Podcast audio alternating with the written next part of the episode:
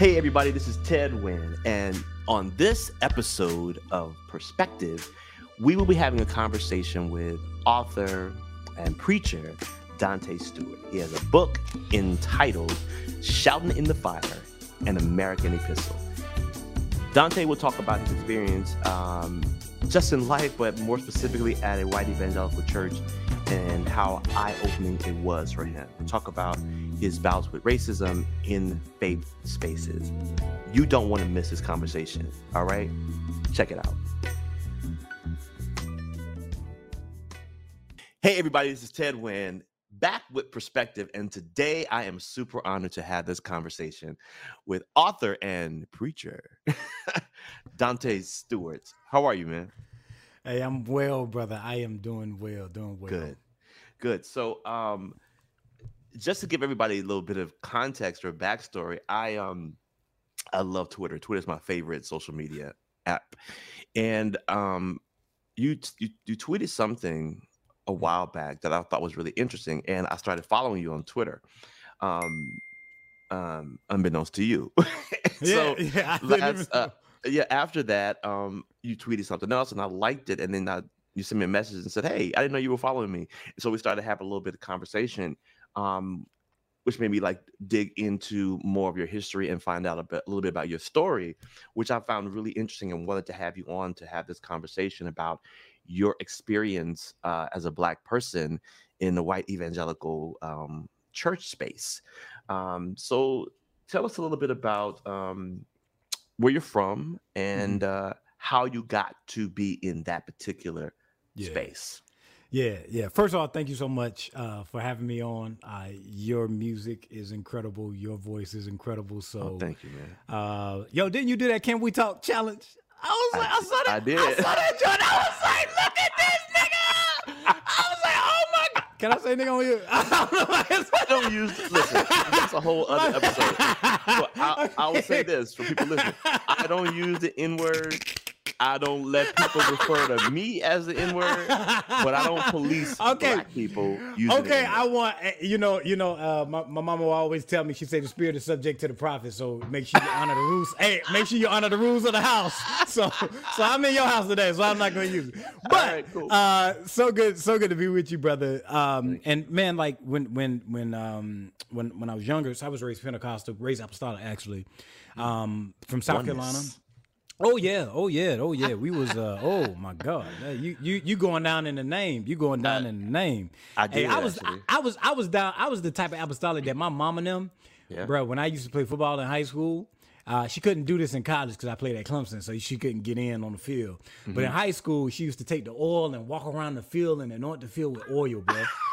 Like, and she was not the only. She was not the only mama that did that. One of my boys, Javo, his mama, Miss Connie, she did that too. And so they used to go around the field, praying around the field. Uh, so I was raised that way. I was raised apostolic in South Carolina, mm-hmm. um, and um, was was am from the Black rural South, uh, where my grandmother and my granddaddy. Um, were, were, were, very active in a very kind of local move in, in, the local movements um, uh, during civil rights movement, and you know both of them babies of the 30s, uh, mm-hmm. came of age really in the 40s and the 50s, and mm-hmm. you know, um, and, and, really, you know, solidify kind of their public voice and very local grassroots kind of uh, uh, organ- organizing uh, from there. And so on my daddy's side, that's my mama's house. On my daddy's side of the family, uh, they're from Dillon, South Carolina. My granddaddy is a preacher. I mm-hmm. was a mm-hmm. Baptist preacher of two churches, uh, and so I come from a, a, family, you know, of activists and ministers. Sure. Um, and and and and so much like my mom and my daddy, both of them are babies of the '70s, and and and and the black art, black the, the, the Black Power movement, the Black mm-hmm. Revolution. Uh, yes. Uh, so there's this image of of my mother and my fa- father that I've written about in the past. Uh, my mother's in this blue dress, uh, and my father is in this black suit, bell mm-hmm. bottoms with like his chest out. Mm-hmm, uh, mm-hmm. and he's holding my mom at her waist. Both yeah. of them got incredible afros. I mean, I, I, oh, bro, I wish I had that. I'm trying to get my hands on the picture because I'm a frame. When I get the picture, I'm a frame and I'm putting in my office. Yeah. Um, and like my, my family that they collect, it's it's like our house is like a a, a archive of Black Southern life. Mm-hmm. Um, and so that's that really you know was was the way I raised. You know, very deeply immersed in church, uh, mm-hmm. uh, very deeply immersed in Black history and and, and, and black life. And my mm-hmm. mom just loves reading. So I mean, if you just walk around my house, you could find like Toni Morrison or yeah. like Mar- Margaret Walker or Alice Walker yes. um, or, around the house, just like laying around. Like I yeah. would go home and literally still go home to this day and I ask for books, but I, my, mama don't, my mama don't let me get them. So they're like classics, and I try and bring them back to the house because yeah. I be like, all right, y'all, y'all, y'all don't know, y'all don't know what this is. So right. I'm like, I be trying to use that knowledge against them to be like, okay, y'all don't know that this is actually might be a first edition. So let me, let me get, let me, let me bring this book with me. Uh, yeah, so like that's the way I was raised, deeply immersed in Black life. But then like there's another story, another script underneath that, and it's mm. the script where so many of us here, you know, don't stay here because there's nothing here for you. Sure. And for and for them, they mean it like, you know, go out and make something of yourself. But oftentimes mm-hmm. those two stories of going out and making something of yourself, which means go out and be successful. There's nothing mm-hmm. back here for you. That means that if you stay here at some point, you're either gonna go to jail, you're gonna be dead, or you, you know, you whatever, whatever, yeah. you're gonna get lost to the streets yeah. and, and, and things like that. And so we hear this story, and so so many of us, as I did, especially when we play sports, uh, end up going to white schools. So mm. being successful and making something of ourselves and and it's nothing here for us and leaving that means uh, being in closest proximity to white people. So mm. I was pretty good at football in high school, um, and my idea wasn't going uh, to HBCUs. Um, mm. I was someone who was like, "Yo, let me. I, I want to go to the UGA's. I want to go to the South Carolina." Why, why was that? Why were you? Why why wasn't the HBCU like an alternative for you? Why wasn't? Why was it PWI? I think I think because like so much of our kind of football heroes was at those schools. So I think yeah, okay. I think I, I, think generationally for us, uh-huh. I think it's socially social, but also generational. So I think because I think the generational gap in the sense of like the further we move away from like mm-hmm. the 70s, the 80s, the 90s, the closer we move to black athletes at predominantly white schools and succeeding. Sure. So like you you you say like a Walter Payton who goes to HBCU, uh, mm-hmm. Jerry Rice I mean, yeah. people probably like, uh, yo, like, like I, I can go there, and I think yeah. those, I think those ties are changing, especially with you know what Deion Sanders is doing yes. and what hundred percent young, yeah, what the young brother Travis Hunter, what that means. Yes. Like, I could talk about that all day. I love talking yes. about sports uh, and, and, and racing sports, like. Uh, we'll, we'll def- we would have to have you back on to talk about that. yeah. That's a, I'd love to have that conversation. I can football. talk about that all day. Yeah. Um, yeah, but then uh, I think I think I associated um, associated success with PWIs because of you know the the the athletes that we we love, and for me that was like Reggie Bush and and, and Ted mm-hmm. Ginn Jr. and uh, Vince Young and just all mm-hmm. these all these incredible athletes during that moment. Mm-hmm. But it was also socially, I think, as well, kind of woven into our community, woven into where I came from. Was mm-hmm. like, yo, like there was this. It was the story, like like going to the PWI is where you go to be like a doctor, you go to get your degree. Sure. It's going to give you things that black that that HBCUs can't give you. And on mm-hmm. some level, there's the truth to that, but mm-hmm. there's not the whole truth. Mm-hmm. The the truth is oftentimes what people believe to be lack of resources is oftentimes you know a, a misunderstanding of American history. Mm-hmm. That HBCUs, much like you know during the time of post Reconstruction uh, mm-hmm. where you got the Freedmen's Bureau and the Freedmen's Bank, of which uh, Frederick Douglass was once a leader of. Sure. What happened was you had these white leaders come in and steal money. And oftentimes yes. in the history of HBCUs, the reason why we believe there's a quote unquote lack of resources, yes, which I mean that's debatable uh, yeah. uh, or, or, whatnot. But the reason why that is a story is often because you know the ways in which like anti-black policies are written into and woven into the very framework of what people think about education. Yes, uh, especially education centered around black life, black literature, black art, and culture. And yeah. so the way I ended up in white space was through football and then going to Clemson University. Okay, so then that gives you this intro into um this white space, right? This oh, world, oh, yes. so to speak. And so, as we talk about, as I often do, um, I love to promote people's books. So, this book, "Shouting in the Fire," an American Epistle, which y'all need to get if you don't have it, all right, in order from a black-owned bookstore, uh, is a really interesting look at your experience in this space. So, how did you get to your? So at this point, you're at a white church in Augusta, Georgia right? Yeah, White well, Church. Well, at that at the beginning of the book, it starts. So the book starts home. It starts back home, mm-hmm. and then it goes to Clemson, and then it goes to California, and then to Augusta. Mm-hmm. So what what happened when I went to Clemson is, you know, playing playing football there, usually people who have closest proximity to us athletes, yeah. especially if you're talking about like spiritually, is yeah. uh, Fellowship of Christian Athletes, yes. Athletes in Action, Campus Crusade, yes, um, who whatever kind of like ministry type of thing, and and even like the churches, like you yes. rarely if ever see like black churches in in like connected to black athletes. Yes. Oftentimes it's black athletes connected to large white megachurches, of which you know, I was a part of. So like mm-hmm. playing drums on the gospel choir in college, you know, during the off season, I played at a local black church in the morning. But you know, where I, where I went to go get fed was at the white church in the evening. You know, mm-hmm. so there was like this disconnect of like, okay, this is where I play drums. This is where I perform. This mm-hmm. is where I mm-hmm. see my friends. This is where I hang out. But in the mm-hmm. evening, this is where I go to get my spiritual feeding and things like that. And so mm-hmm.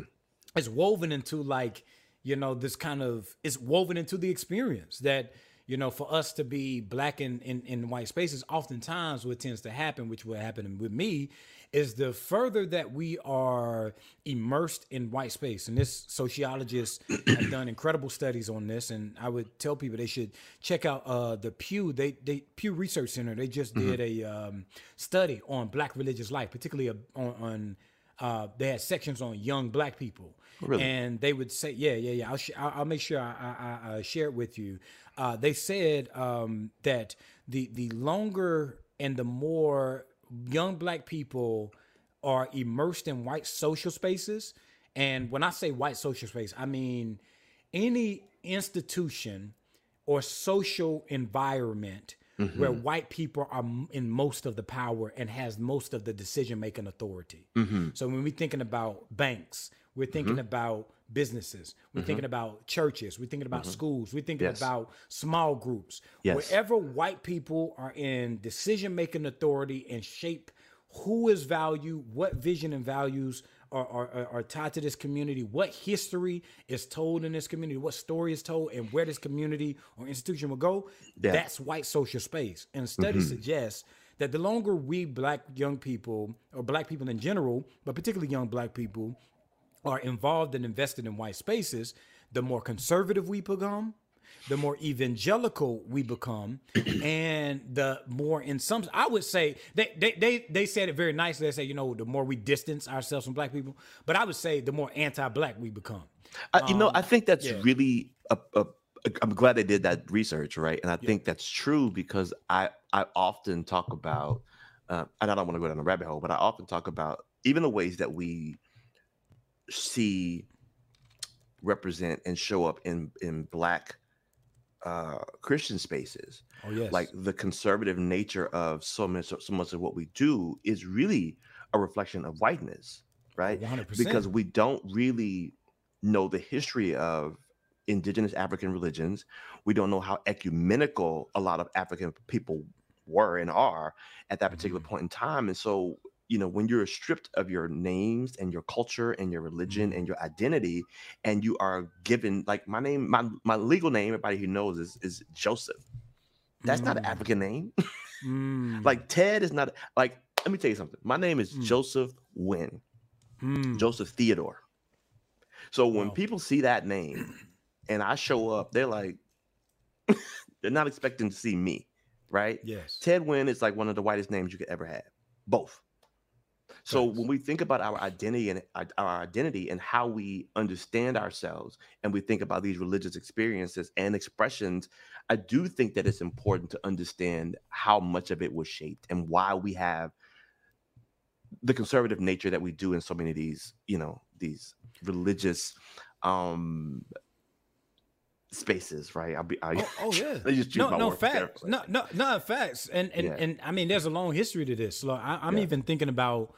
uh, in in early America. I, am even think I'm, I'm, thinking about two particular moments in in in, in, American history where this has been particularly true. And I'm thinking in it was in 17, if I'm not mistaken, it was 1790 or 1792 uh-huh. uh, with in, in Philadelphia, uh, where Richard Allen, Absalom Jones, and and and many other black uh, the early in, in, in early America, what people would deem early America, uh, they they they were worshiping in white churches, mm-hmm. um, and and in some sense they already in some. I think I, I have to go back to my books.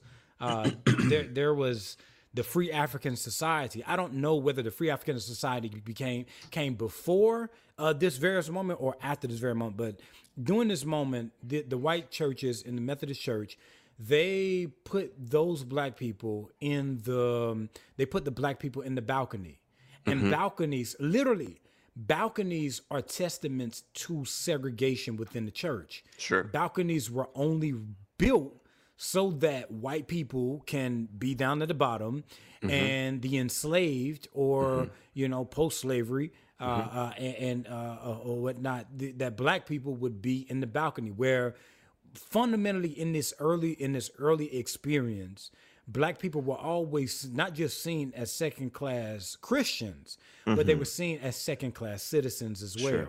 yes and so citizenship in christianity uh, from the beginning whether you're talking mm-hmm. going back and, and, you're talking about um, the early missionary movements in the 16th and 17th century that this mm-hmm. was always predicated on white people's idea of God's divine mission given particularly to them yes. to save and to control the world. So we yes. see this through line all the way back from colonialism all the way mm-hmm. to today where those who are the babies of these these white Christian movements oftentimes are the same people who eh, to to use the link the popular lingo that like uh, our rhythm but don't like our blues. They yes, they sir. They they yes, they they like to be around us, but they don't mm-hmm. like to suffer with us. They yes. they like they, they they like our blackness, but they don't like the burden. Yes. And so they they they want us to they like the aesthetics, you know, yes. and things oh, like yeah. that. They they you you I don't know if you've seen that video. Um this might be going off on a tangent, uh, but I don't know if you've seen that video of the uh that that college it got shared. It, it like went viral of that white college, the white apostolic college, where they were singing like gospel music, and it was like a praise break or something like that. Mm-hmm. Um, it was like in the Midwest. Uh, it's mm-hmm. the um, what's the white Pentecostal denomination? The uh, UPCI. So the United, okay, yeah. uh, uh, the UPCI United Pentecostal Church, I think. yeah, UPC, yeah. Um, mm-hmm. and there was this video uh, uh, um, of the UPCI, like whatever their college was, and uh, it was a majority white choir, gigantic choir singing gospel music, mm-hmm. and they sounded like us, like like they yeah. sounded like gospel. They they sounded black, you know. But yeah. then if one does a history of the UPCI, one would realize that UPCI to this day still is fundamentally shaped by white supremacy. That they know how to sing and to shout uh, and things yeah. like that, and they have taken from us but they yeah. they still oftentimes in very many ways do not love us and so in this early america you see uh, that white supremacy instead of the gospel, instead of the mm-hmm. liberating and loving message of Jesus, was sure. the value system. And even in the civil rights movement, white mm-hmm. supremacy was the value system. And then all the way, you know, to, to the 1970s, which is like my yes. area of study. Like in the yeah. 1970s, you you have this movement eh, of this this cultural aesthetic uh, artistic movement where black people, where gay people, where women, where uh, uh, uh, where, where where those who were Asian, uh, those who were were Hispanic, uh, they started saying, you know what, like like we are actually we are worth studying. We are worth mm-hmm. centering. So you have this movement mm-hmm. of black liberation theology. You have this feminist movement. You have stonewall and beyond. And so you have all these movements in american cultural life but then oftentimes what tends to happen is that whatever, whenever the marginalized, whatever marginalization happens in society and in the church, whenever the marginalized actually want to do as our Lord say, wants to break the silence uh, uh, and, and, wants to actually say like we are human, oftentimes mm-hmm. those who are white, conservative, Christian, straight, and male oftentimes become violent and really want to shut down and quell those movements. And we see that happening today. And it's just been a through line for all of our experiences. At some point, if we're black in that space, we're going to come in contact with this type of Christianity.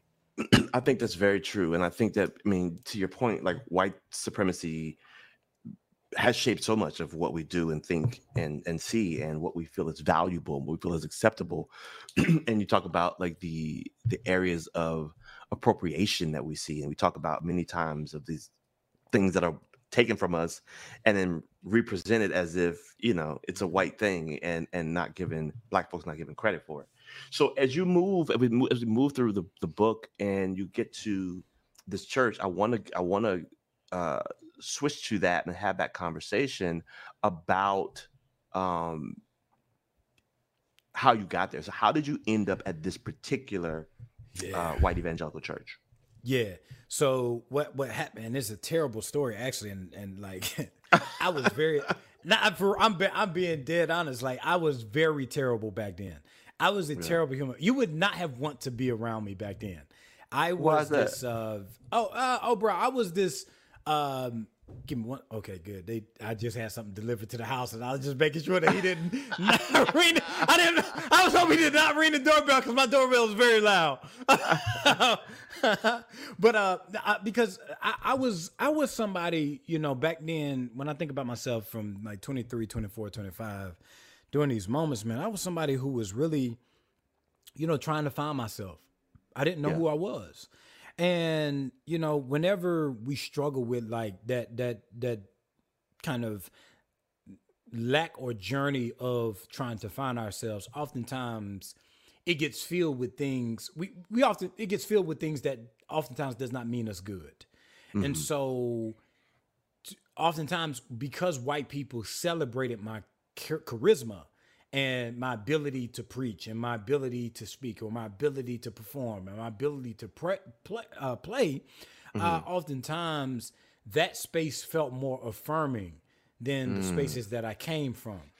Mm-hmm. Um, and, and I think we do need to talk about this as well as as, as people, particularly in, in, in black spaces, is that oftentimes, you know, many young black people go into these white spaces um, they first enter, not simply because they they love white people so much, mm-hmm. but because oftentimes these spaces create space where black spaces did not.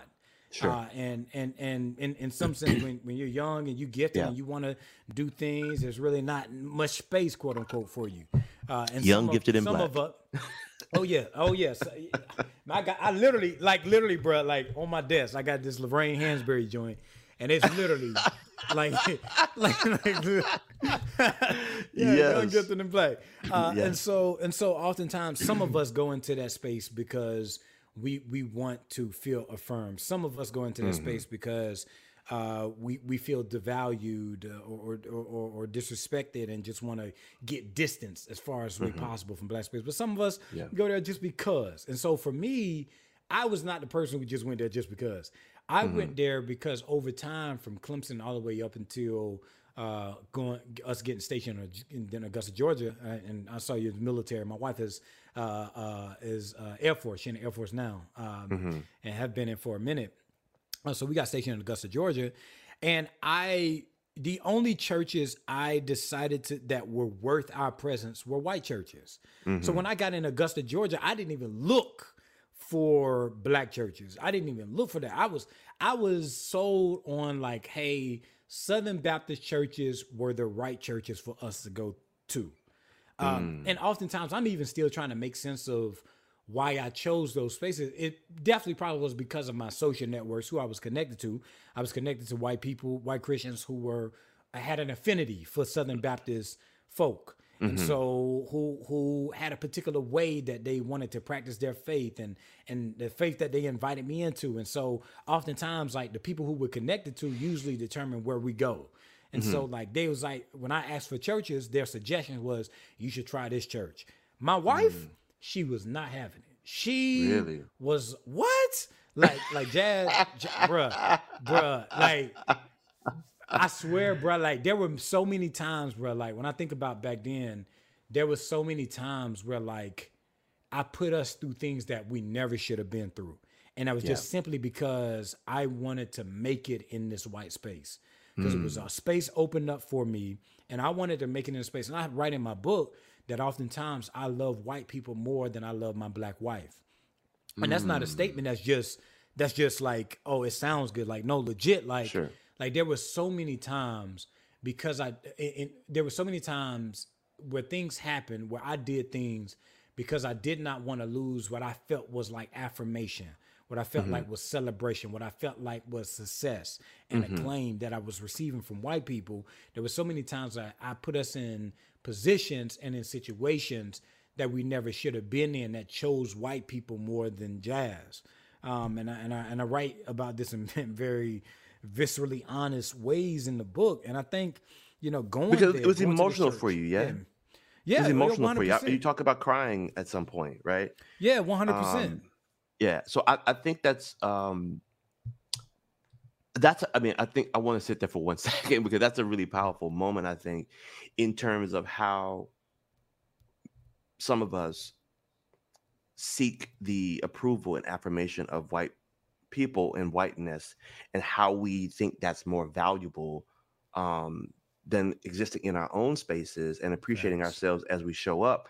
I, I think about it because we we and I see it in subtle ways. You know, when we talk mm-hmm. about what success looks like and when we talk about um, you know how people should dress and how people should wear their mm. hair and all these kind of respectability politics things that come into play when we're having these conversations about how we exist in the world i think about like i don't have hair now uh, but years ago i had locks before i started doing mm. music professionally and i worked at the third largest interior design firm in dc and mm. i started growing my hair before i got hired so it was short like little mm. twists but it obviously grew longer and longer and mm. people would always be surprised and they would say like you work in corporate America? And I'm like, yeah, I do. And mm. I don't, and, and one of the reasons that I locked my hair was as a statement, as a mm. as a statement about appreciating the the the beauty and the natural texture of my hair, the way my hair naturally grows, that it's a good thing, right? That that's the way I'm created, and is I don't need to, you know, to cut it. I mean, you, I'm not saying people can cut their hair, do what you choose, but the ways in which Black expression um, and Black aesthetics are demonized is a horrible thing, and that's something we have to get mm-hmm. past. I mean, I don't want to have a hair conversation, but even when we talk about people say, you know, good hair and bad hair and these other facts. phrases that terms facts. that people use, like there is no bad hair. Like no, your hair is just what it is, you know, and we have to be begin to continue, I should say, to have these conversations around um who we are and how we are and embrace that and, and accept the the way that we are created and, and, and affirm that in many ways so i do understand that mm. you're you're thinking like let me if I can if I can be success if I if I'm going to be successful in a macro kind of way, then needs to be over here with white folks. Oh, right? facts. Um, yeah, facts. Because there's like black success, but if you want like real success, yes, you know what I'm saying. Yes, then you got to yes. get white people on board. You know, and yeah, I and. I and I think that's what uh, some of us, many of us, you know, think. So yeah, and that's what and that's really what yeah, that's really what we struggle with. We struggle yeah. with this joint and and like what's crazy is like what's crazy is the ways in which religion gives that reality its power. Uh, mm-hmm. because oftentimes we wrap this kind of idea of what's good, what's bad, what's successful, what's not, what's yeah. blessed, what's not, you know, we wrap it up in language of faith. We wrap it up in God's blessing. We wrap it up in, you know, blackness is mm-hmm. darkness and yes. bad and sinful. Yes. Yes. Um, and, and whiteness is pure and holy. You know, it one may say it's subtle, but in, in a very real way, it's often not subtle. That that I'm, I'm thinking also of this this this essay that I read in uh, uh, for research in class on uh, Toni Morrison's Beloved, yeah. uh, and and the ways in which I mean, we, we could say in beloved, but also in in the bluest eye, mm-hmm. Uh, particularly of this idea of of being like them, of mm-hmm. that is like like they are the ones that we should be like. And and M. Shawn Copeland, theologian, uh, she's a brilliant Catholic theologian. She writes this mm-hmm. essay uh, on, on Enfleshing Love, a, a, a, theological reading of Toni Morrison's Beloved, and she mm-hmm. talks about this long history of the problematic ways Christianity in particular, but like religion in general, but Christianity in particular, mm-hmm. has always struggled to embrace the fullness of what she calls black flesh. Uh, mm-hmm. and, and that's consist of our bodies, but that's mm-hmm. also consistent of what we embody, how we mm-hmm. show up in the world. Mm-hmm. That oftentimes, you know, with the ways people read the Bible and the value system that people brought to the world, it's like you know, whiteness is pure, but blackness is problematic. Yeah. And when you go through centuries and centuries and centuries of that socialization, but even mm-hmm that discipleship. We need to mm-hmm. call it that because yes. it's not just like in the social world, it's discipleship. right. Yes. When we go through years and years and years of like, okay, these are the books you should be reading. And yeah. those books are talking about spiritual matters, but they do not take into account the reality of your lived experience and the body that you live in. Yes. Then in some sense, you're going to believe that your body does not matter to God. Yes. And what we need continually mm is people who create art, who create love, who create music, who mm-hmm. create uh, like event, uh, uh, business ventures, who create mm-hmm. institutions mm-hmm. that affirm the beauty, the sacredness of Black art and Black life and Black mm-hmm. beauty. Mm-hmm. And until people you know until we as as people collectively continue to be immersed in that type of world mm-hmm. then we're consistently going to always be having to remind ourselves and our children yes. of like oh like, nah, that's actually anti-black. Uh, and we should be reminding each other. But I want to live in a world where the norm is this is black, this is beautiful, and mm-hmm. this is what we created, and we need to like sit with this. And like for mm-hmm. me, when I left the white church, bro, when I left the white church, I didn't I didn't just leave the people. Like, bro, I had to leave everything behind. Like I left the theology. Like, I don't know when the last time I read a book by a white person since like 2017. Okay, wait, but before you go to that, let's go back up. So so let's let's talk about that experience, right? Because I want people to yeah. understand exactly yeah. what happened to you. So we have we can start around so so so did you start to see these see these people for who they were uh when when Trump announced or after he was elected or during the campaign or yeah. what at what yeah. point did you start to see yeah. uh what was happening around yeah it, it was really a slow process so so like and that's the thing about the story is like this story is not like a heroic journey like okay i was this black dude that was in white space white people acted up then i then i became a, a, a black a black radical and then that was all you right. know, my, my my my my understanding my growth my maturity was progressive mm-hmm. you know i mean i didn't immediately leave mm-hmm. um and and it wasn't just simply you know my smarts that made me do it like yeah. the reason why we left and I'll tell the story of how we left. But the reason why we left really was because of my wife and because of my friend, uh, my friend Michaela. So mm. Philando Castile is murdered. Uh, no, Alton Sterling is murdered first, and yeah. then Philando Castile is murdered. I am in this church. I'm preaching. I'm teaching. I'm leading. I am the black conservative dude. I mean, I'm giving. I'm not just giving white people ammunition, but I'm giving them power. Like I was mm. the black dude that was in white spaces when Mike Brown and the Charleston massacre happened, ashamedly so, I was the black dude who went on a diatribe that black people should not be in the streets. Like the gospel matters most. Like I was that black dude that was like, yo, like I wrote, like, okay, we need to be unified uh, and we're Christian before we're black. Um, mm-hmm. so I mm-hmm. was that guy, and so sure. I was literally immersed in that reality. I'm glad I didn't see so, that. oh man, bro, I'm telling you, bro. What I told you earlier, we Ted, we probably would not be friends. Like legit. No, we like, wouldn't. Like we would not be friends. Like you would call me an arrogant little dude who need to grow up. Uh, yeah, and I was I probably I was said that, some other words, but yeah, yeah, you probably yeah yeah you probably said some other words. Uh, but I was that guy, and then and then uh, Alton Sterling is murdered, Philando Castile yeah. is murdered, mm-hmm. and those two murders, of which m- many of us viewed live uh, or very near live, mm-hmm. um, it shook me in ways that that that did it that I don't think I've ever been shaken before. Trayvon Martin, of which I write about in the book, was murdered when I was in college. Mm-hmm. But because I was so afraid to lose my position as a walk on who got put on scholarship, I did not in, uh, engage in solidarity with Trayvon that my teammates did. They took a picture with black hoodies, and I didn't do it because I was like, "Yo, I need to go to study study hall." But I was lying, and really, what I was doing was like I couldn't identify. I couldn't. I'm black. I thought I, I, knew I was black, but I wasn't that type of black person. So there was still mm. a distance that I had. And so when Philando mm. Castile and Alton Sterling is murdered, um, it was almost as if like I couldn't run anymore. There mm-hmm. was ways that I ran from Trayvon Martin.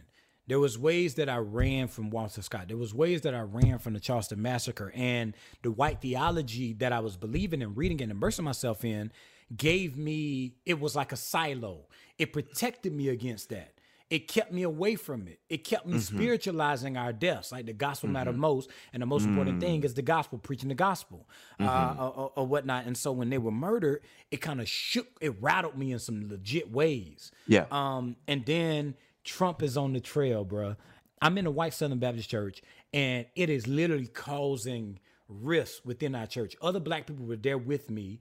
Mm-hmm. Um, and, and I was I was friends with the other black people there with me, and they were I mean, really, they were really many other reasons why I changed as well. My friend Nefertiti, uh, who was much brilliant than I was, especially mm-hmm. during that moment, still to this moment. And it was really her checking me and giving me things to read and, and she like better that. name Nefertiti. oh yeah, yeah. She changed. She changed her name as well. She changed. She changed her name as well, uh, or, or, or, or whatnot. Her name is Nefertiti. Uh, yeah. And so we were all in that in, in that environment, and then they had me lead a group on, on racial reconciliation. I led the racial reconciliation group. Mm-hmm. And so as Trump is being elected, he's on the campaign trail.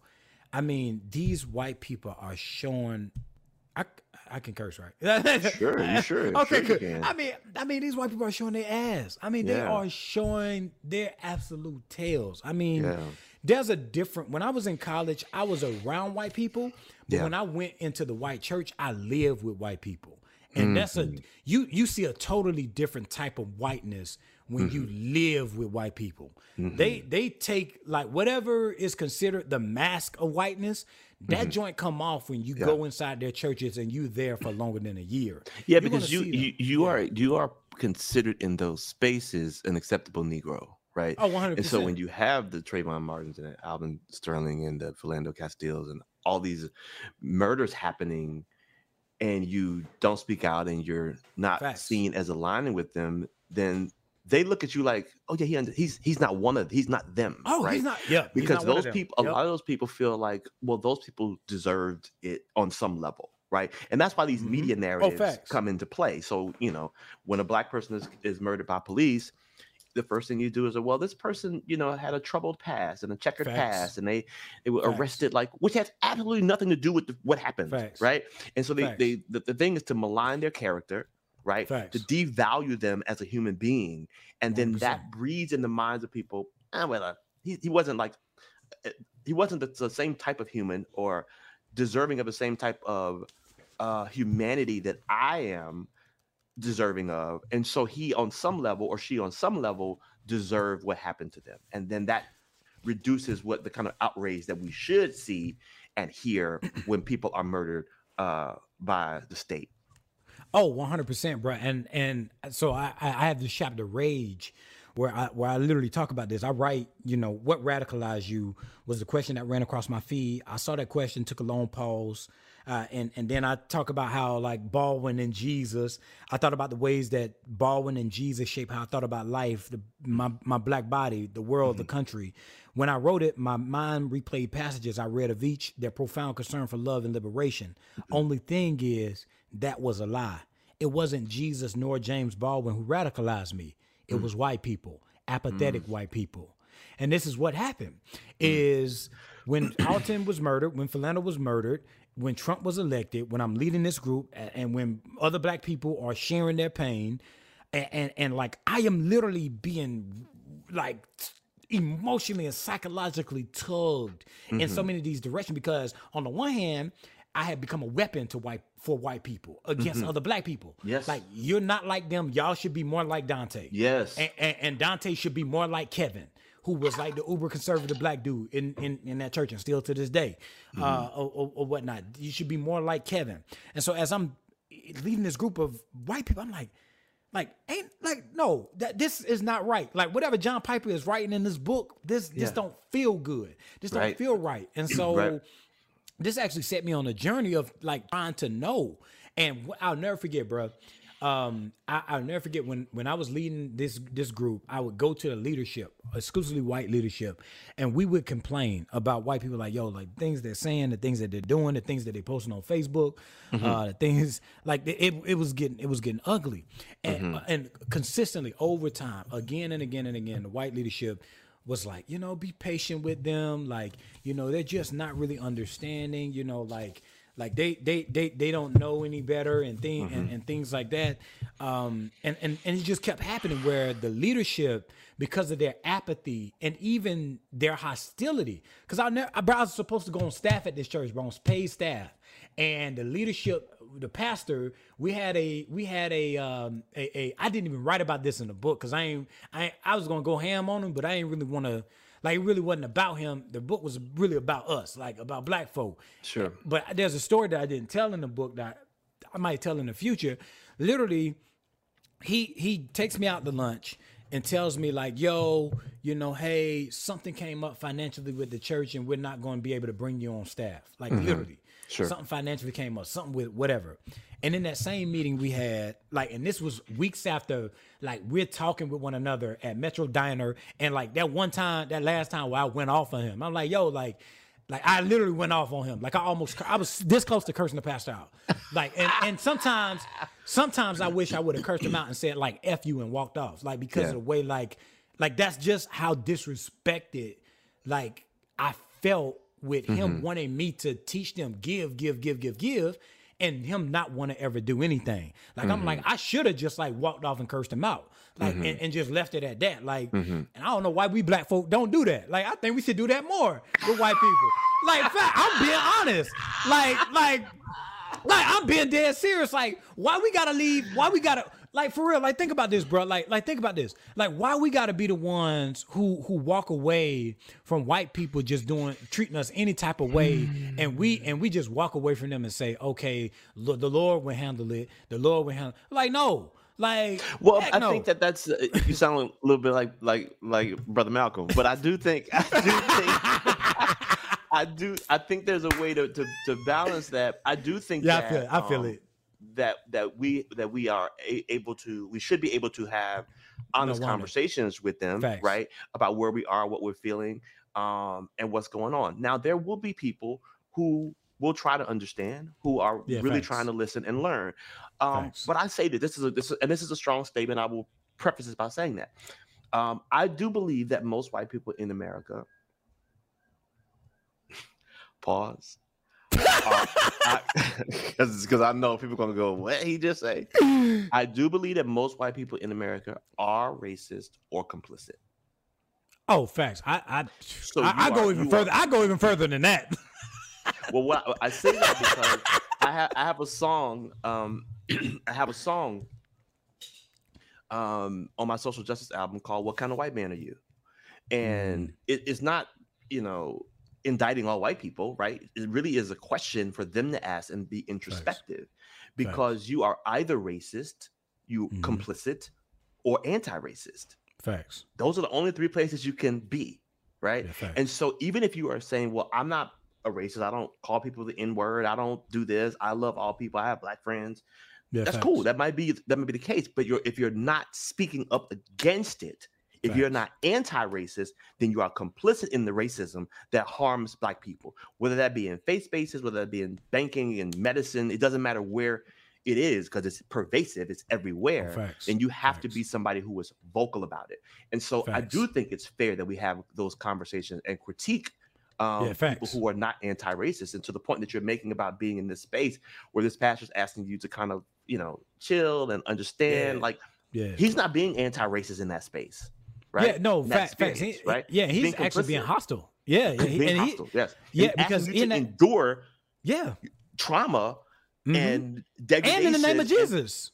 In the name of Jesus, and in the yeah. name of Jesus, like, like, like, and that's the thing. Like, yeah, no. That, this is why theology, like, this is really one of the reasons why I love, like, like, I'm, I'm, like, one of the re- reasons, like, I feel like, you know, I, I embrace, you know, that title of doing theological work, theologian. Like, I, I embrace that because, like, I, I am trying to do the work like those who sit on my shoulder, James Cone and Katie Cannon, you mm-hmm. know, the father of Black Liberation Theology and, yes, yes, and, yes, and, and, the mother of Womanist Theology. Yes. Because they wanted to say they wanted to say like, yo, like like so much of white supremacy and the ways in which white people are complicit and the ways in which black people are complicit and are anti-black as well mm-hmm, is oftentimes mm-hmm. uh, what what what Baldwin says, where he says that oftentimes that uh, is, is is around our concept of Jesus.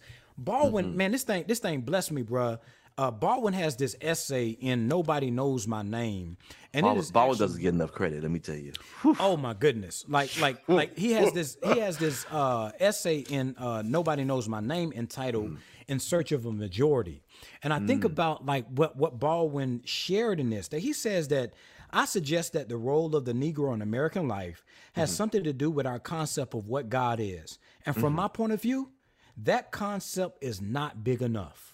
Mm. And oftentimes, what Baldwin is getting at is the in, in the context of this uh, of this of, of, of this essay, it's like this larger, like in search of a majority. Oftentimes, like like the majority, like white people, we, like we we we yes. kind of assimilate to whiteness, and oftentimes, like our theologies, that so much of white supremacy and anti-blackness is about the theology and the concept of God that we embrace. Let me and let me what, let me, let me park right here and, and turn, make a, a little turn again th- this might get me in some trouble, but I'm a big boy. I can handle it. This is also seen.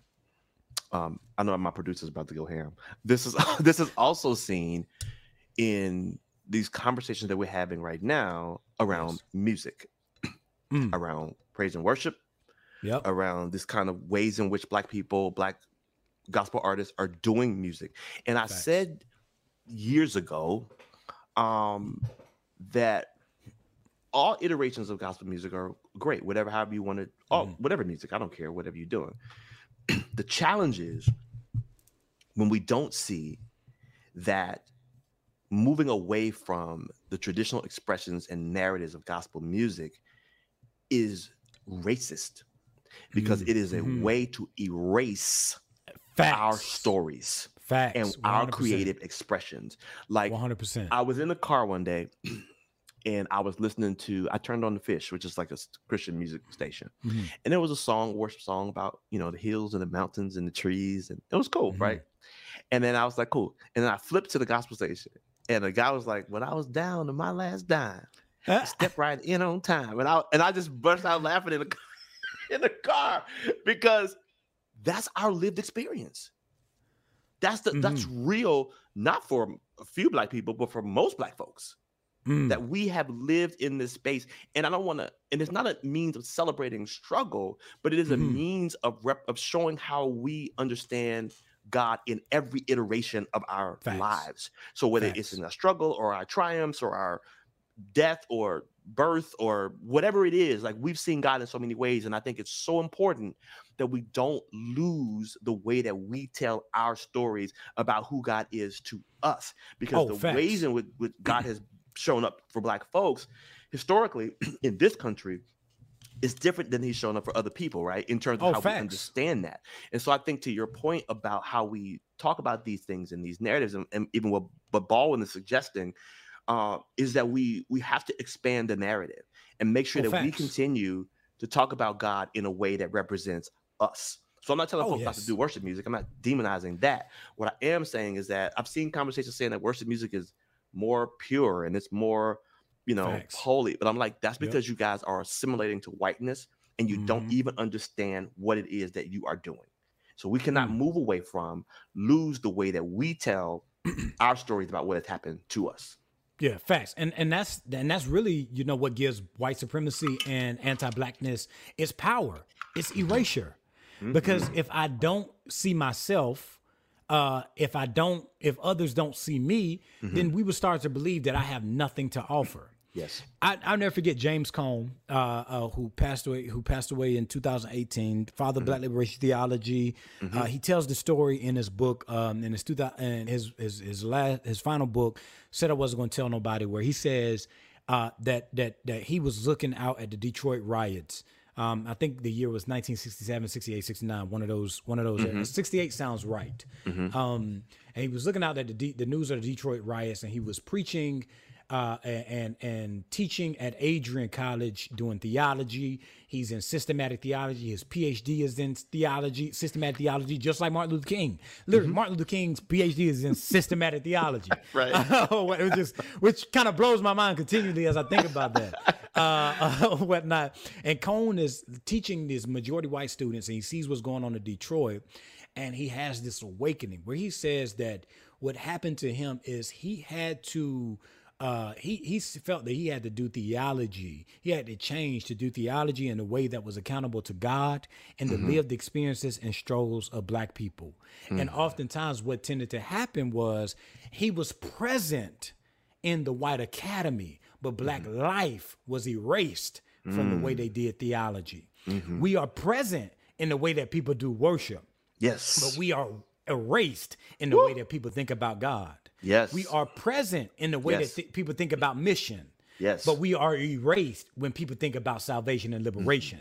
Mm-hmm. We are present when people think about, you know, being inclusive and and and coming together and talking about unity. Mm-hmm. But we are erased when people start talking about policies and justice. Yeah. And anytime black people or any marginalized people group are erased from the ways we think about God and think about the church and think about what needs to be our future together. Mm-hmm. Whenever those marginalized communities are erased, we will always do what will benefit those in power because mm-hmm. we cannot see and say anything about the system of injustice that ails us continually. Yes. That's not just simply me reading theorists. I can go back to the Bible.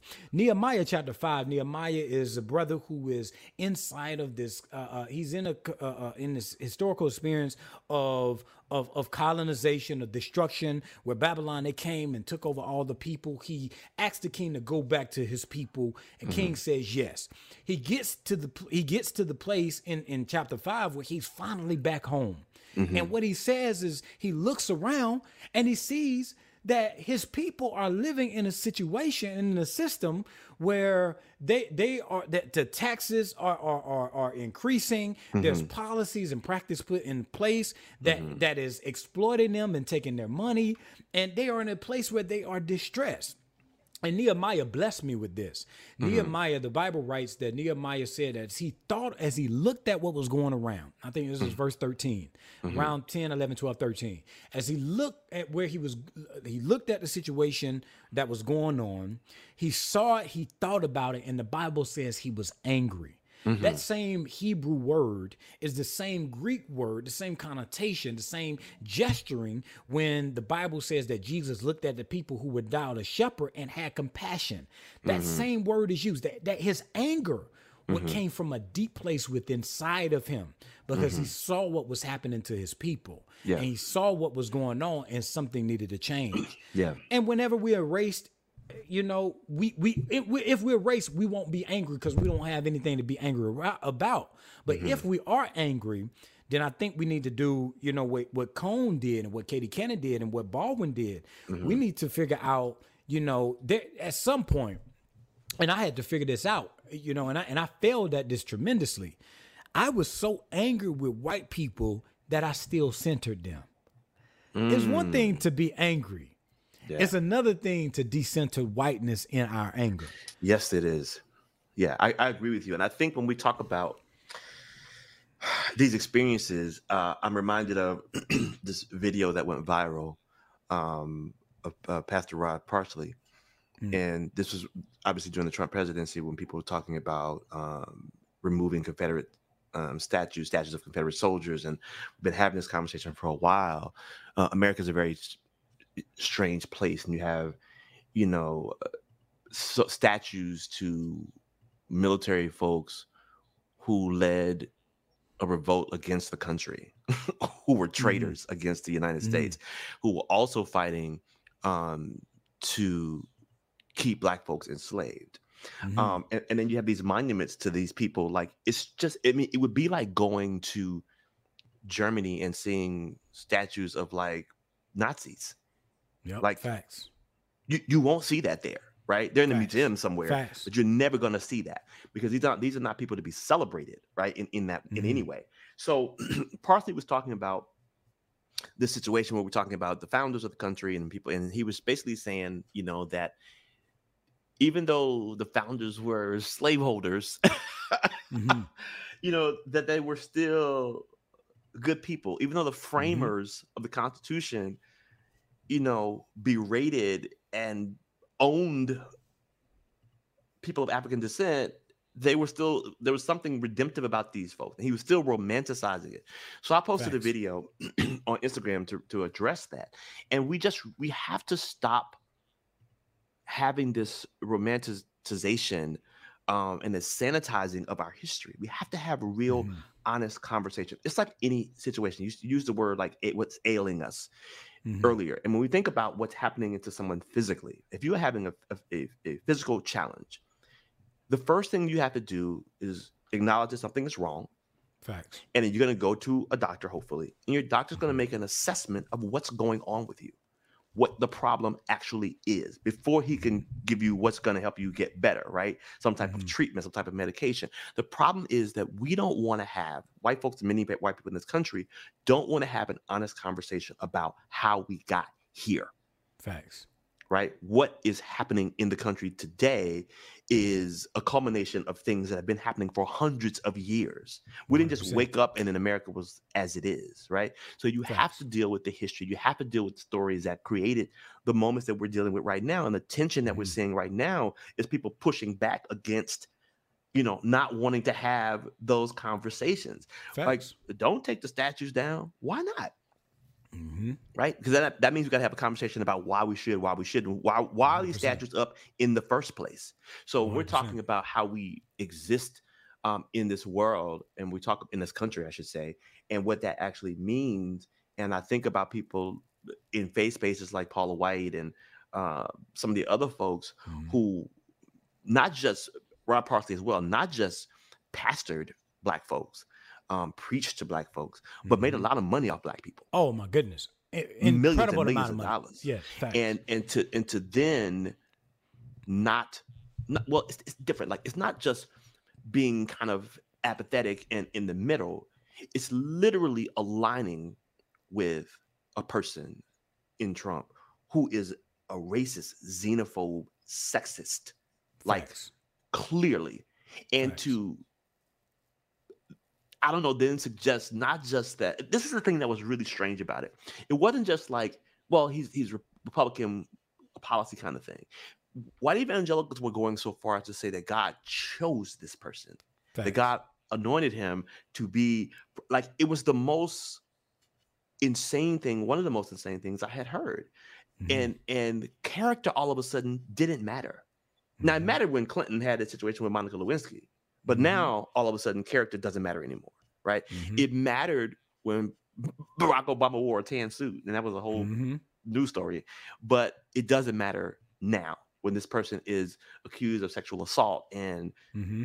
lies continuously. Like none of those things seem to matter. So mm-hmm. I, I think that when you're talking about um understanding where we are, seeing where we are, pushing back against it, but not letting the anger be the center of be mm-hmm. centered mm-hmm. for you what does that look like for you yeah so for me that meant that like when when i left that space like i had to i had to take on a better christianity like i had to relearn my history so when i left that space me and my wife it was almost like like like those in um who, who are muslim when when they take the yearly hajj Mm-hmm. They go to this sacred space. Mm-hmm. They go to this space. It, it is a space of, of, sacred togetherness. It is a space where they're connected to their history. They're mm-hmm. connected to their sacred story. Mm-hmm. They they they kind of repurify themselves to go back out into the world to mm-hmm. to to embrace the fullness of what it means to be Muslim in the mm-hmm. world. So for me, uh, my Hajj was going to the National Museum of African American Arts, History, and Culture. it was literally like legit. Like mm-hmm. we went there to DC and when when it, for me it was a, a very spiritual experience mm-hmm. it was as if like i was trying to uh, like Toni Morrison, in her 1974 um, uh, New York Times a- a- article, she uses this language. I thought it was beautiful. She said it's like growing up black one more time.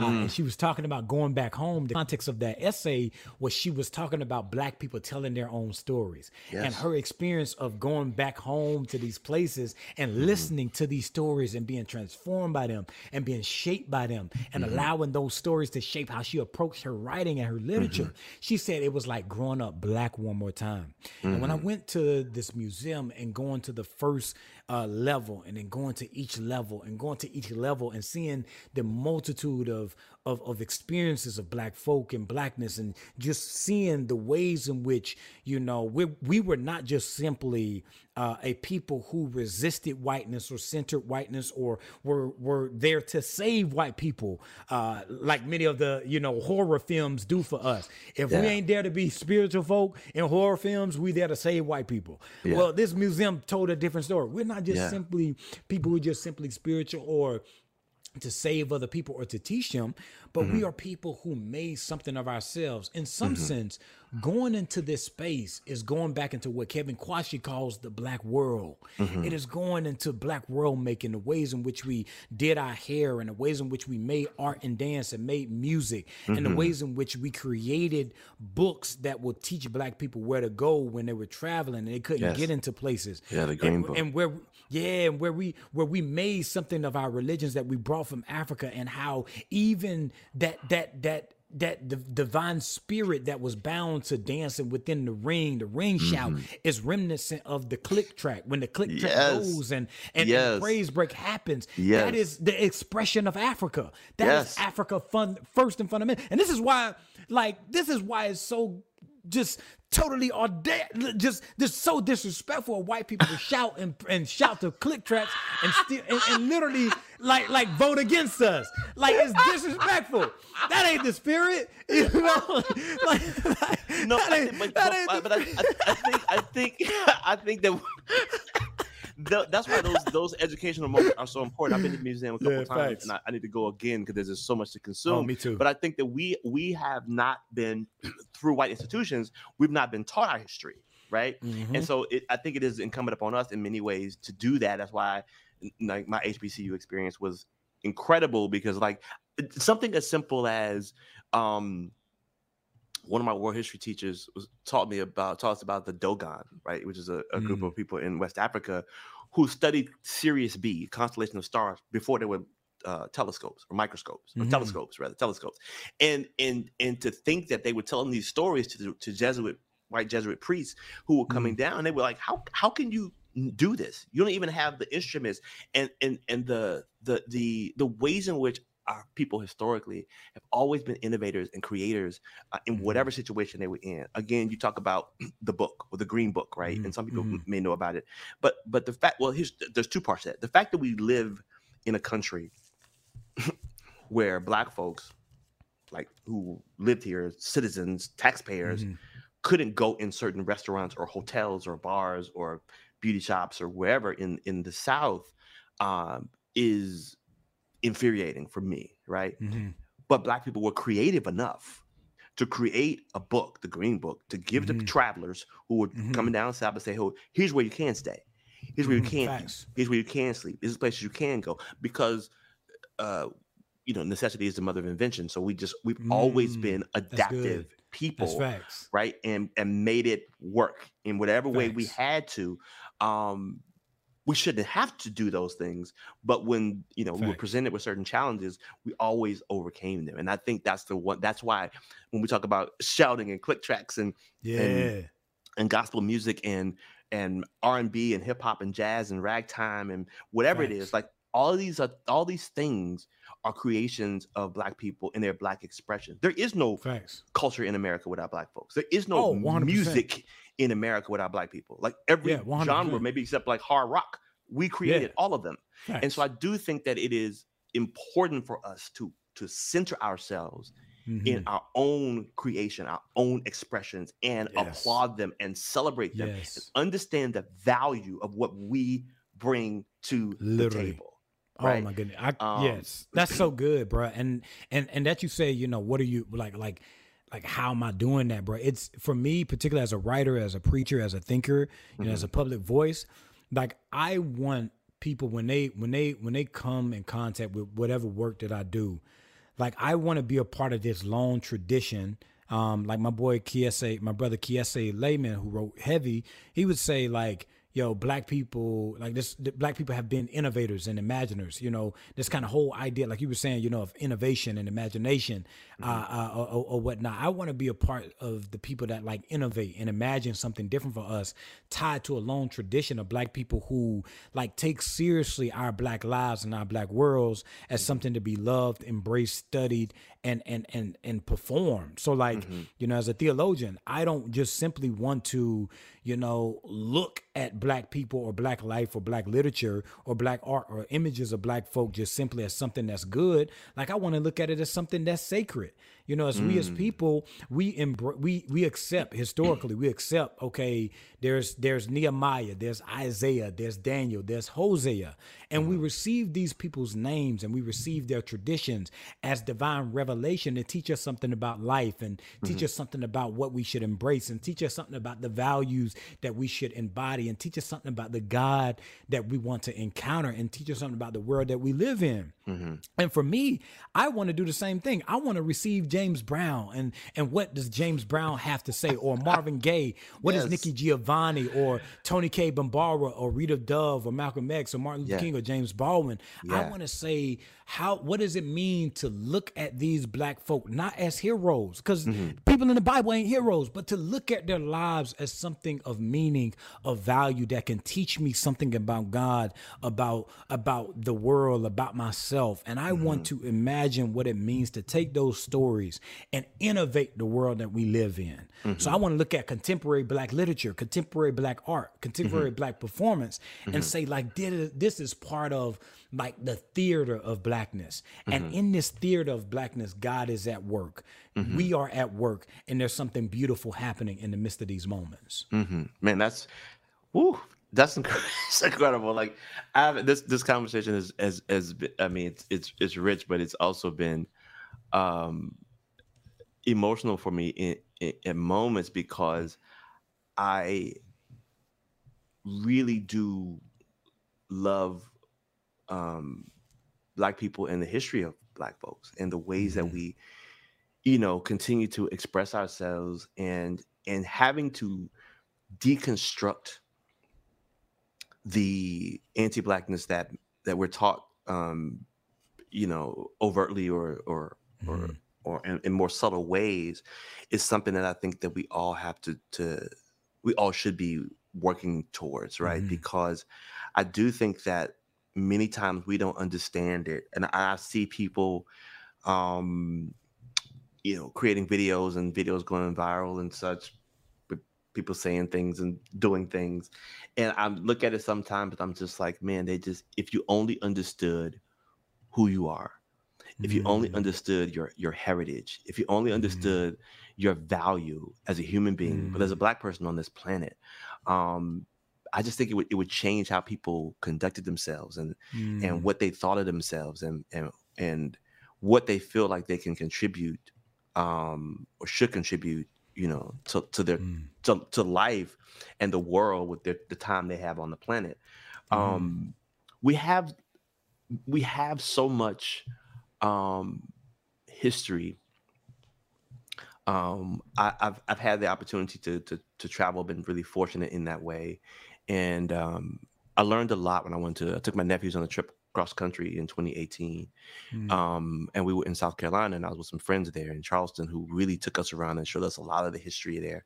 Mm. And and my friend said something that was that was really jarring to me. He said every beautiful place in Charleston has a dark history, mm. and so he would show me all these beautiful, you know, spaces, and then talk about the ways in which black people were massacred or murdered or hung or buried without mm. markers or you know mm. the whole nine and i think the mm-hmm. fact again that when we look at our story from africa to here um, what that looks like what that means there's so much value there and mm-hmm. and in certain places I, I had an opportunity to go to brazil another place to learn in bahia and there's so much african retention there dances mm. and culture and wardrobe and like like all these things and i was just i was overwhelmed by how much in spite of everything that was done to us mm-hmm. to strip us of everything that we are how those things were so many so many of those things were so embedded in our dna mm. that you couldn't beat it out of us, right? Mm. You just you couldn't. There's nothing you could do that that's happened to us historically that can rid us of all of those things. So that's why mm. we talk about these expressions, when we talk about African retention, when you talk about the things that um, I feel like Cone and Baldwin and Toni Morrison and Dr. King and Malcolm X were trying to get us to see mm. about ourselves is the mm. value of who we are as a people. Right. And that we we should be resistant to the ways in which white supremacy wants to reshape us, mm. wants to mm-hmm. tell us that who you are intrinsically is not valuable. Mm. You need to Facts. be like this white is right, right? Mm-hmm. And we need to be intentionally pushing back against that idea constantly mm. and mm-hmm. embracing who we are and who we have been historically. I want I mm. want to just talk about one other thing before we cool. we close out. Cool. This has been man, we gotta have you back to do part two for sure. Um, but when you talk about in your in your experience, you talked about how it affected you and your family and and the like. Um, and I, am sure you saw microaggressions and, and probably even overt racism mm. in your experience. But I want to ask you about your your perspective on white what I call racism masquerading as Christianity in white evangelical spaces. Hmm. Um, what what what do you think about that? Do you think that's a thing? No, I, I no, no, I know it's a thing. Uh, it's the the factual thing is it, it is definitely a thing. And I like my first immediate like like when I hear racism masquerade as Christianity, especially in white spaces, I mean I hear it wrapped up in how they talk about music.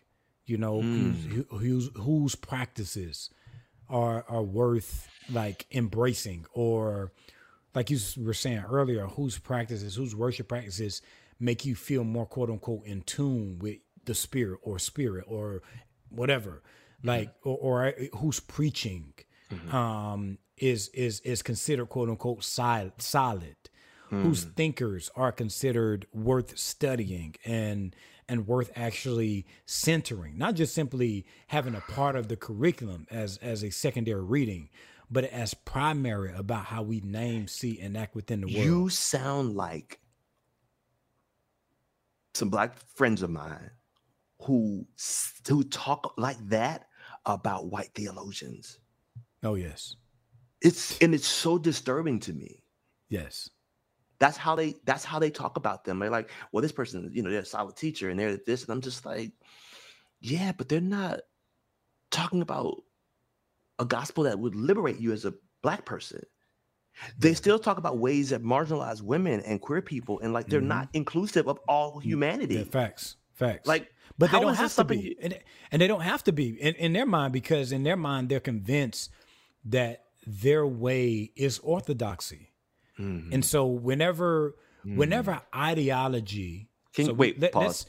Their way is orthodoxy. Can you break that down for the listeners, viewers? Yes. Okay. So their ways when, when, people talk in the language of orthodoxy they they, they talk it's simply like receive tradition what tradition mm-hmm. is right mm-hmm. or, or, orthodoxy is, is is in some sense the etymology if i'm not mistaken is the standard mm-hmm. uh, or, or, or the test. Like like this is the standard for yes. what is good, for what is bad, what is yes. right, what is wrong. Yes. So orthodoxy is just simply a received tradition of a quote unquote standard mm-hmm. that we believe to be right, that mm-hmm. everybody else is tested against. Yeah. So they believe that their tradition and their way of thinking mm-hmm. is God's way of thinking. Yes. That, that that they have risen their level of thinking to divine. It mm-hmm. it is mm-hmm. it is received as divine in the world and not just a tradition. It is received mm-hmm. as the tradition.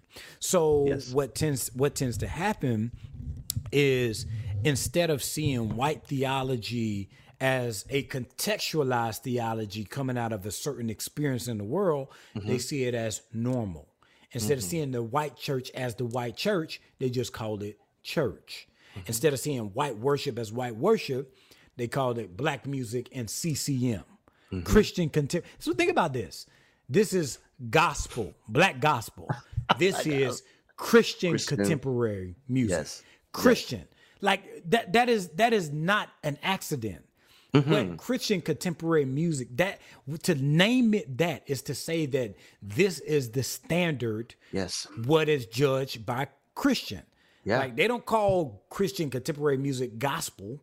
Right. Like don't they named it this. Yes. They named it that.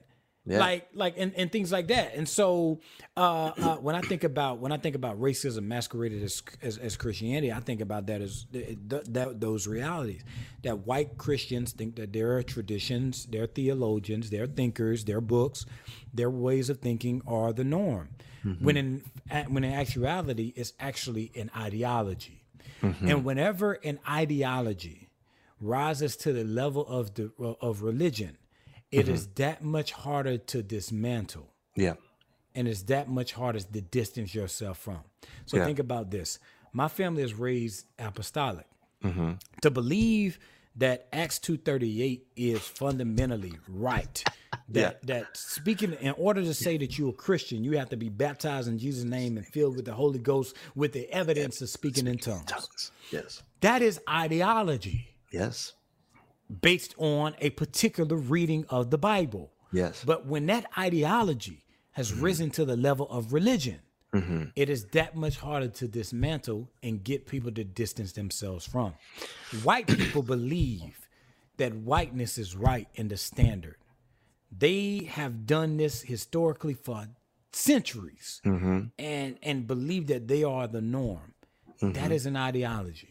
And whenever that ideology rises to the level of religion, it's that much harder to dismantle and that much harder to distance from.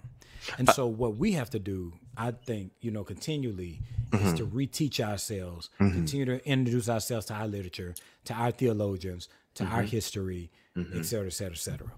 I, I think that's so important. Um, and we can, we can, as we wrap, like, I, I, I just saw a piece um, recently, I forget what publication it was in. That's that that I think maybe the Pew Research poll that said about 29% of Americans now don't identify as with any religion, right? Mm.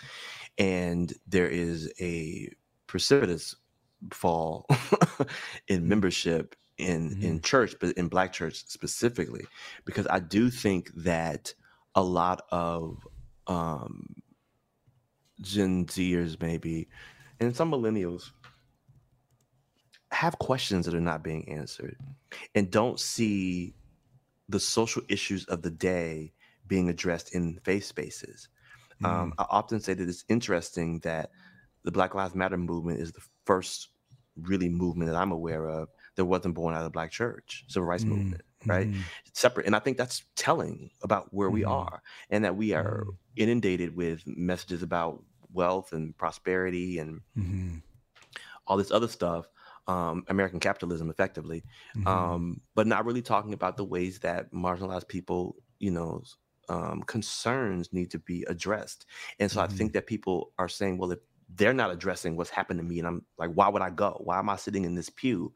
Why am mm-hmm. I coming mm-hmm. here, you know, giving my time, energy, and my resources when they're not addressing the things that are actually happening to me? Right. Mm-hmm. Um, mm-hmm. and so I think that we have to think about that and we have to see ourselves um, we have to, we want to be in spaces where we feel like people are concerned about what's actually going on in our everyday life. Facts. And so Facts. I think the fact that we're having these conversations and seeing these things is a testament to the to what you've been discussing in this episode about how our religion even mm-hmm. or religious expressions still in many ways mirror and echo white supremacy which Facts. doesn't address the things that are actually happening to us.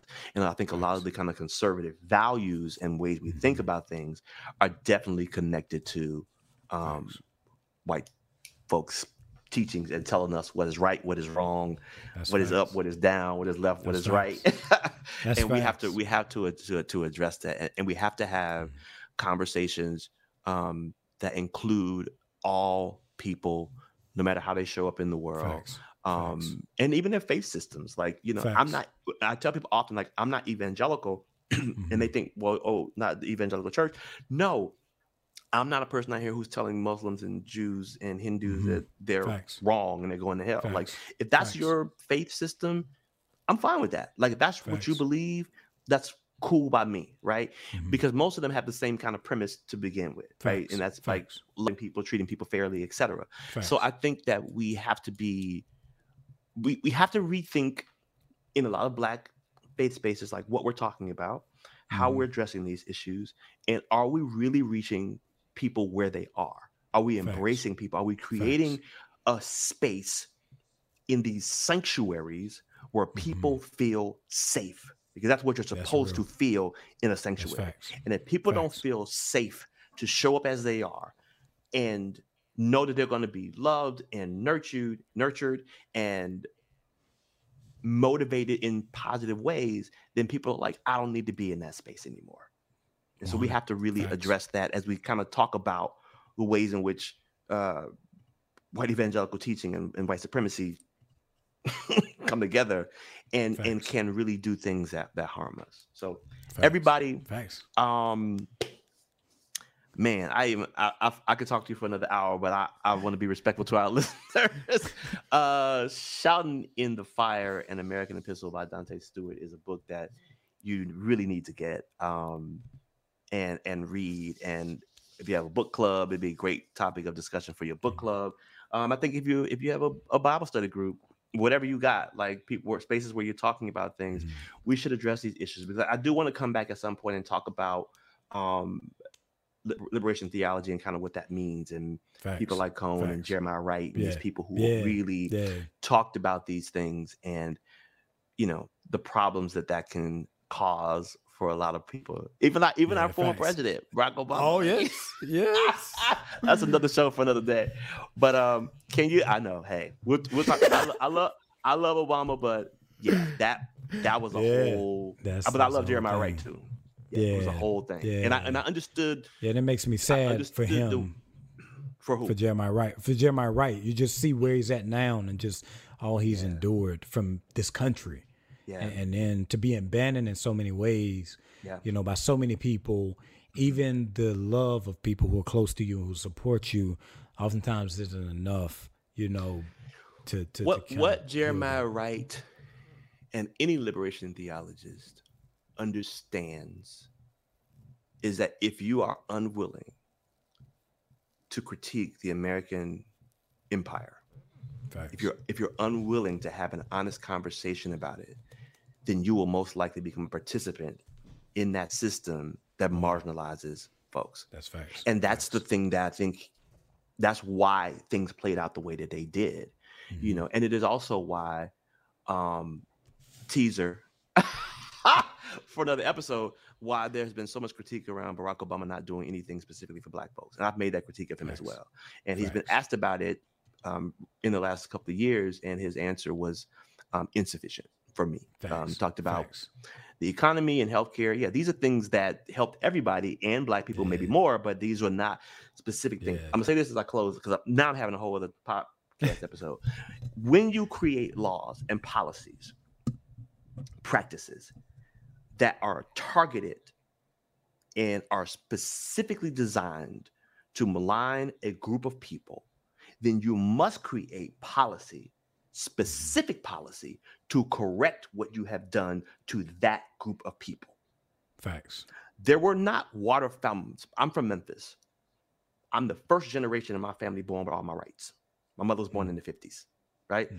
So my mother grew up in Memphis where there was water fountains. They didn't say black, white, Latino, Asian. They said black and white or Negroes and white. That's what they said. Mm like black people were forbidden to go into Woolworth. My grandmother tells me a story.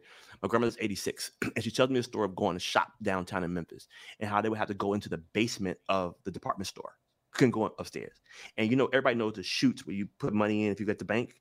They would have the money would go in a chute, like in a, in a little tube, and they put it in a chute upstairs, and they send your change back downstairs.